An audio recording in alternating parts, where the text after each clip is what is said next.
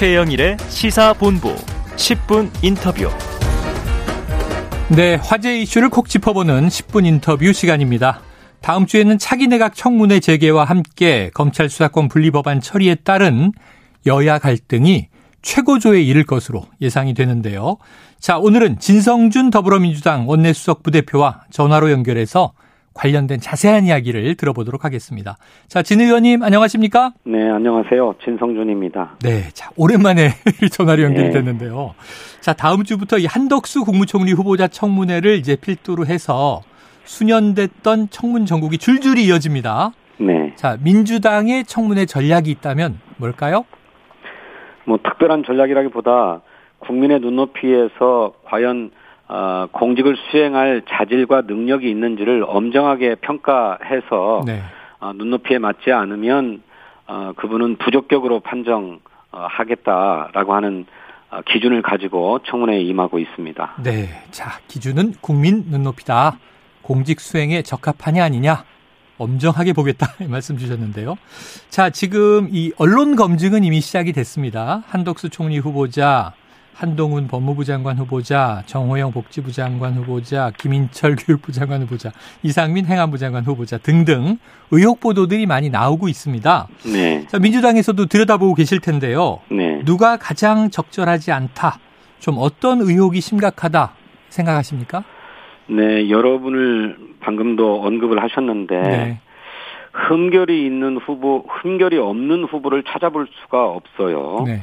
모두가 다 아, 중대한 흠결들을 가지고 있고 한두 개가 아니라 한 사람이 여러 개의 흠결들을 가지고 있어서 네. 이게 도대체 인사 검증 기준이라는 게 있었나 어. 하는 생각이 들 정도로 어 정말 부실한 후보들이 네. 이렇게 에, 추천되었습니다. 어. 그리고 또 이런 어, 검증의 의혹을 회피하기 위해서 자료도 한결같이 안 내고 있어요. 네네. 그래서 이런 식으로 검증을 회피한다면 어, 인사청문회를 제대로 할 수 있겠나, 또 인사청문 경과 보고서를 채택할 수 있겠나 하는 생각이 듭니다. 네. 한덕수 국무총리 후보자는 단순히 인사청문회를 했다고 해서 음. 어, 임명이 될 수 있는 분이 아니라 국회 인준 투표를 거쳐서 음. 어, 과반수의 지지를 얻어야만 어, 임명을 할 수 있는 분 아닙니까? 그렇죠.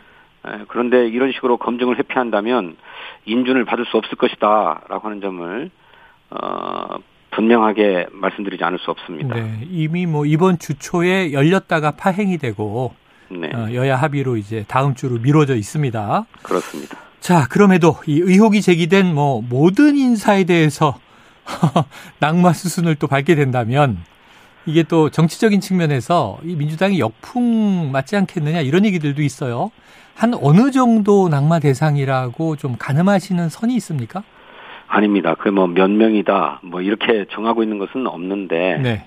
이제 잘 아시는 것처럼 청문회를 거쳐서 청문 보고서를 채택하지 않았다고 하더라도 대통령이 임명을 하면 임명할 수 있습니다. 음. 그러니까 저희들이 낙마 목표를 세웠다고 해서 목표대로 낙마가 되는 것은 아니죠. 아, 전적으로 인사권자의 의중에 달려 있는 문제 아니겠습니까? 네. 네. 다만 저희들이 인사청문회 과정을 통해 가지고 그 부적격함이 여실하게 국민 앞에 입증된다면 그런 분을 대통령이 인사권을 가지고 있다고 해서 임명하실 수 있겠는가라고 음. 하는 기대를 가지고 검증을 하는 것이죠. 네. 네 따로 낙마 목표를 뭐 몇 명이다 이렇게 정해두고 있는 것은 없습니다. 알겠습니다. 자 그런데 말씀하신 대로 이제 총리 후보자만은 반드시 인준을 통과해야 되는 그런 또 절차가 있습니다. 그래서 이 한덕수 총리 후보자 인사청문회가 이제 2일, 2일 월요일부터 시작이 되는데요. 그동안 자료 제출이 안 됐다. 이게 이제 파행 이유가 됐는데 네. 이 역대 총리 후보자보다 너무 많은 자료를 요청했다. 두세 배다. 뭐 천 건이 넘는다. 또 너무 옛날 자료까지 요청한 거 아니냐. 근데 자료 제출이 그동안 한 80% 정도는 이루어졌다고 해요. 충분하다고 보십니까? 그거는 뭐, 어, 내나 마나 한 자료들이고요. 네. 한덕수 후보자에게 제기되는 의혹의 사실 여부를 입증할 자료를 요청한 겁니다. 네네. 물론 그 중에는 너무 과해가지고 다 낼 수 없는 것도 있을 수 있을 거예요. 예, 예. 그러면 그것은 그런 사유를 적어서 네. 어, 못 내겠다고 하면 될 터인데 음. 어, 이를테면 개인 신상에 관한 것이라 후보자 배우자의 뭐 정보 공개 동의가 필요하다. 근데 네. 정보 공개 동의를 하지 않아서 낼 수 없다. 음. 이렇게 답변하고 있는 거예요. 어. 그러니 이런 사유로는 어, 자료 제출을 하지 않는 것을 저희들이 수용하기 어려운 거죠. 네. 최대한 낼 수 있는 것은 최대한 내도록 하고 또 개인 정보라서 정보 공개 동의가 필요하다면 어, 정보 공개 동의를 해서 제출하도록 노력해야죠. 네. 그런데 어, 얼마든지 배우자이기 때문에 설득할 수 있는 문제임에도 불구하고 설득하지 않고 어 공개 미동의로 제출할 수 없다라고만 하고 있으니 음. 이런 상태에서는 청문회를 진행할 수 없다 해서 청문회가 다시 연기된 것 아닙니까? 네. 예, 그런데 정말 이런 식으로 자료 제출을 기피해서 검증을 피하려고 한다면 인준 표결 통과를 장담할 수 없을 것입니다. 음. 그 점을 명심할 것을 촉구합니다. 네, 단순히 뭐 분량과 제출률의 문제가 아니라 핵심 의혹들에 대한 이제 해명 자료가 필요하다 이렇게 지적해 주셨습니다. 자, 박홍근 민주당 원내대표의 말을 좀 빌리면요. 이, 네. 이렇게 표현을 하셨더군요. 윤석열 픽 3인방인 한동훈, 정호영, 이상민 후보자 의혹도 당연히 인류다. 자, 특히 이제 한동훈 법무부 장관 후보자에 대해서 이 만사 한통, 왕장관, 소통령 이런 표현이 이제 민주당에서 많이 나오고 있는데요. 네. 한동훈 후보자에 대한 공세에 좀 어떤 특별한 이유가 있습니까? 뭐 특별한 이유라기보다도 한동훈 후보자가 후보자로 지명된 뒤에 매우 부적절한 언사를 쏟아내고 있어요. 음. 특히 국회에서 검찰 개혁에 대해서 합의를 하자 네. 무슨 이 정권이 야반 도주를 하려고 한다면서 어. 저지해야 된다고 말했습니다. 네네. 장관 후보자의 발언이라고는 도무지 믿을 수가 없는 참 무엄한 발언입니다. 네네. 삼권 분립이 이 체제인 국가에서 삼권 분립 체제 국가에서 국회가 법을 만들고 정부는 이 법을 집행하는 것을 기본으로 하지 않습니까? 음.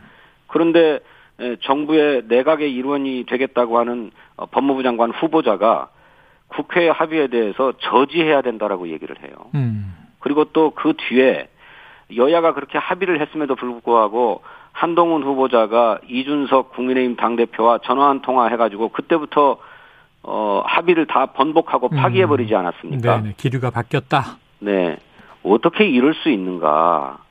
이런 사람은 애시당초에도 어, 고발 사주 사건 등의 핵심 피의자이고 또 어, 저 검언 유착 사건의 핵심 피의자인데 음. 핸드폰 비밀번호를 끝까지 이 밝히지 않아가지고 네네. 결국 무혐의 처분을 대, 검찰로부터 받았어요. 네. 애시당초 그런 점에서도 자격 미달인데 음. 그 뒤에 후보자로 지명된 이후에 한 발언이 어, 민주주의 질서를 인정하는 사람이라고는 도저히 볼 수 없기 때문에 네.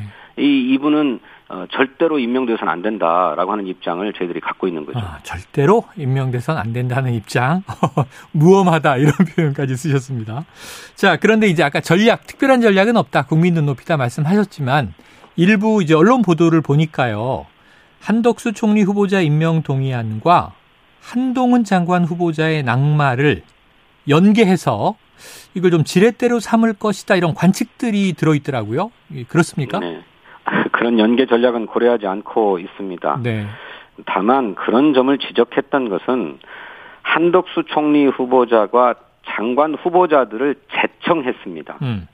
그러니까 한덕수 총리 후보자가 한동훈 법무부 장관 후보자를 재청 해서 인사청문 요청이 들어왔다는 것이죠. 네. 이 책임도 피할 수 없다는 것입니다. 한덕수 후보자는. 음. 그런 점을 지적한 얘기가 아, 민주당이 연계 전략을 펴는 게 아니냐 이렇게 언론에 의해서 이렇게 관측되고 있는 것 같습니다. 네, 네. 하지만 한덕수 후보자에게는 장관 재청권이 있기 때문에 거기에 대한 책임도 있다. 알겠습니다. 지금 인사청문 정국 뭐 다음 주 월요일부터 당장 지켜봐야 될 것 같고요. 자 이번에는 당장 내일 이제 국회 본회의가 예정돼 있습니다. 네. 말씀하신 이제 검찰 수사권 분리 법안인데 예. 자, 일단 통과되는 건 확실한가요? 어, 다수결로 표결을 할 거니까요. 음. 어, 통과될 것이라고 보고 있습니다. 네. 그럼 이제 이 내일은 검찰청법이고 5월 3일 예정된 본회의에서 형사소송법 일부 개정안까지 다 통과되는 걸 확신하시는 거죠? 예, 목표로 추진하고 있습니다. 네. 자, 그런데 이게 이제 그 이후에 논란이 이렇습니다. 민주당 원안이 있고 박병석 의장 중재안이 있었는데 그 이후에 이제 법사위 본회의 올라가면서 좀 수정된 내용들, 수정안이 있다 보니까 왜 이 지금 올라가 있는 수정안에 이 중수청 설치에 대해서 애초 합의했던 6개월 내 입법, 1년 내 설치 이 네. 기한이 빠졌느냐? 예. 부칙에 있었던 내용이라고 하는데요. 예. 이건 왜 빠진 걸까요? 원래 중수청을 설치한다라고 하는 조항은 법 체계상 검찰청법이나 형사소송법에 담을 수는 없습니다. 네. 아, 근데 다만 중수청을 설치하고 나면 1년 6개월 후에 설치하고 나면 어, 남기기로 했던 부패범죄, 경제범죄에 대한 직접 수사권도 어, 폐지하는 것으로 어, 다 옮겨가는 거죠. 예, 여야가 합의하지 않았습니까? 네. 이 1년 6개월을 어, 검찰청법 부칙에 규정하자고 했습니다만 음. 국민의힘이 그 점을 완강하게 반대했습니다. 네네. 어, 그래서 그그 점을 반대한다는 얘기는 1년 6개월 뒤에 중수청을 만들고 어 그러면 어, 이관시키기로 하자라고 하는 합의를 부인하는 것인가라고 했더니 그것은 네. 부인하는 게 아니다. 어. 그러면서도 부칙의 그 이관 시기를 분명하게 못 박자고 하는 것은 한사코 반대했기 때문에 네네. 예, 불가피하게 예, 법 조문에 담지는 못한 것입니다. 음, 국민의힘 쪽의 반대 의견 때문에 담지 못한 것이다. 네. 그런데 또 이게 이 기한을 못 박지 않다 보니까 그러면은 이제 계속 검찰이 이 2대 중대범죄 수사에 대한 수사권은 쭉 가져갈 수 있는 거 아니냐? 후퇴한 법 아니냐 이런 이 의견이 민주당 지지층 안에서 나와요. 어떻습니까? 그래서 그 대안으로 네.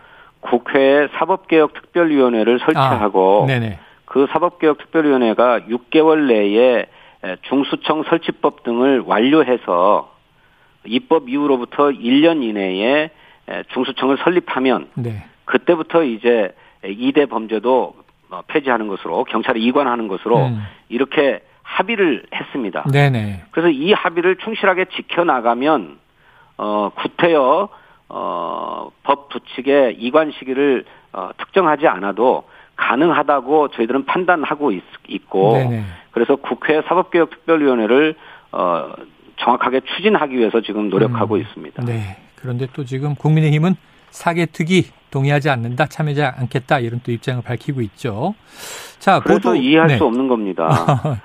어, 원내대표 개인 간의 합의가 아니라 네.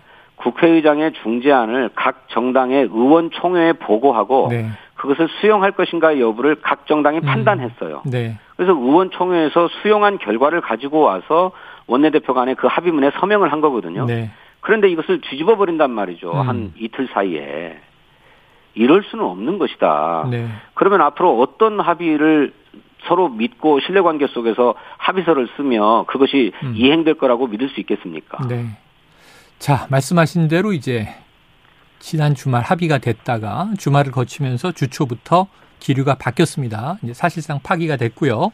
자, 그 이후에 이게 당내와 인수위 쪽 당선인 측에서 예, 특히 장재원 이제 당선인 비서실장 국민 투표 방식을 제안을 했어요. 예. 그러면서 이제 이른바 검수한 바 국민 투표 국민의힘에서는 입법 보완 추진을 해야 한다. 가능하다고 보십니까? 두 가지 점에서 불가능하다고 생각합니다. 네. 하나는 어, 국민 투표, 그러니까 검찰 개혁안에 대한 국민 투표는 헌법상 불가능합니다. 음. 우리 헌법 제 72조에는 대통령이 필요하다고 인정할 때 외교, 국방, 통일, 그 밖에 국가 안위에 관한 중요 음. 정책을 국민 투표에 붙일 수 있다고 돼 있어요. 네. 그런데 검찰 개혁이 외교, 국방, 통일, 국가 안위와 무슨 상관이 있습니까? 예. 그러니까 애시당초 국민투표에 붙일 헌법적 요건을 갖추고 있지 못합니다. 네. 두 번째로는 현행 국민투표법이 헌법 불합치 판정을 받았어요. 음. 특히 투표권자 자격에 관한 조항 자체가 헌법 불합치 판정을 받았거든요. 네. 지금 우리나라 모든 선출직 선거에는 재외 국민에게 투표권을 허용하고 있는데 네. 이 국민투표법에는 이 재외 국민이 제외되어 있습니다. 음. 그러니까 선거관리위원회가 밝힌 것처럼 국민 투표를 하려면 투표권자 명부, 투표인 명부를 작성해야 되는데 네. 투표인 명부를 작성할 수 없다는 거예요. 음. 그래서 이 국민투표법을 개정하지 않으면 역시 국민투표를 실시할 수가 없지요. 네, 네. 그런데 이 두 가지 문제를 다 외면하고 그런 주장을 하고 있으니까 음. 도대체 인수위라고 하는 것이 그런 기본적인 법률 검토라도 하고서 그런 얘기를 꺼내는 것인지 네. 어, 이해하기 어렵습니다. 알겠습니다. 자, 민주당의 서른 의원이요. 국민투표를 하고 싶다면 청와대 옮기는 문제를 붙이는 게 맞다. 이런 얘기를 했어요. 어떤 의견이십니까? 아까 그건 말씀드렸던 것처럼 네.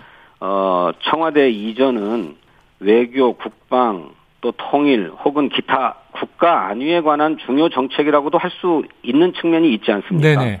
그러니까 헌법이 정한 국민투표 요건에 부합하는 아니라는 거죠. 음. 근데 그것은 국민적인 의견 수렴 하다못해 국회에서의 보고나 승인도 없이 진행하면서 어, 그와 전혀 무관한 어, 검찰 개혁 법안을 국민투표에 붙이자고 하니까 네. 황당하다는 거죠. 알겠습니다. 자 끝으로 한 가지 여쭤볼게요. 지금 지방선거 다가오는데 또 국회의원 재보선 지역들도 속속 나오고 있습니다. 네. 자 지금 성남 분당 갑 김은혜 의원 지금 이제 도지사 출마했는데 그 지역구에 안철수 인수위원장이 나오지 않겠느냐 하는 이제 관측이 나오면서 그렇다면은 이게 이 경기도인데 이재명 상임고문도 나올 수 있다. 그러면 대선 2차전 아니냐 이런 관측들이 나와요. 네. 이, 이 빅매치 가능성은 어떻게 보십니까? 글쎄요, 저는 저 원내 운영 수석부 대표를 맡고 있어서 네. 지금 국회에 벌어진 일을 수습하고 처리하기도 바빠서 그 문제까지는 깊이 모르고 또 고민도 안 해봤습니다만 네. 뭐 가능성이 크진 않다고 생각합니다. 아, 높지 않다, 희박하다. 네. 네. 알겠습니다. 지금 국회 아니 정말 아유 아, 잘 수습해 주시기를 좀 부탁을 드립니다. 네, 네. 네, 오늘 여기까지 듣죠. 고맙습니다. 네, 감사합니다. 예, 지금까지 진성준 더불어민주당 원내수석 부대표였습니다.